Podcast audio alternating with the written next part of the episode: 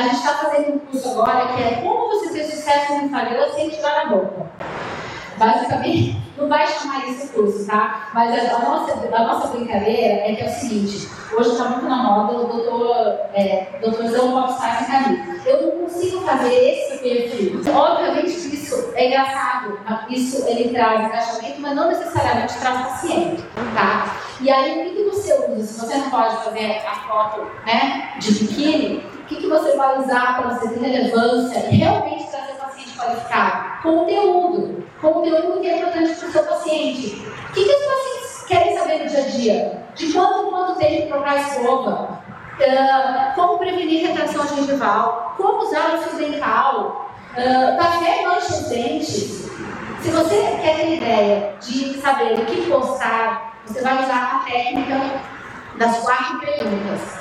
Toda sexta-feira você escreve no caderninho, você tem que ter um moleskine, que é o seu caderninho de 10, tá? Toda sexta-feira você escreve no seu caderninho de 10 as quatro perguntas que você mais ouviu do seu paciente durante a semana. Durante aquela semana, o que, que você ouviu? Doutora, eu tenho aqui, esse aqui me machuca?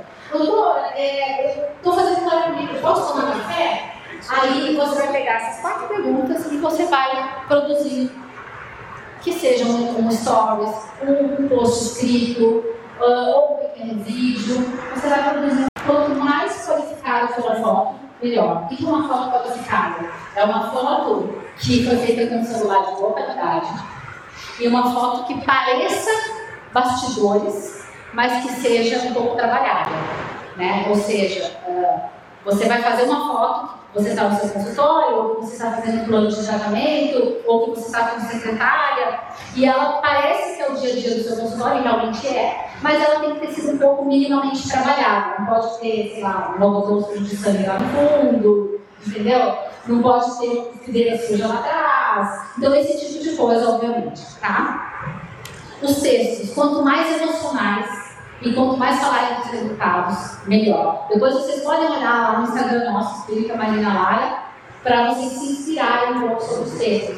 A gente tem trabalhado textão e a gente tem visto que dá muito mais resultado, tá? Então, textos é, emocionais e, e, sobre resultado. Conteúdo relevante é, por exemplo, informação.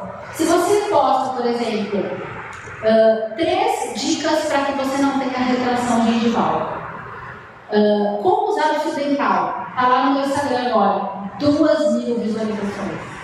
Por quê? Isso é um conteúdo relevante para o paciente. É um conteúdo não vendedor e que é útil.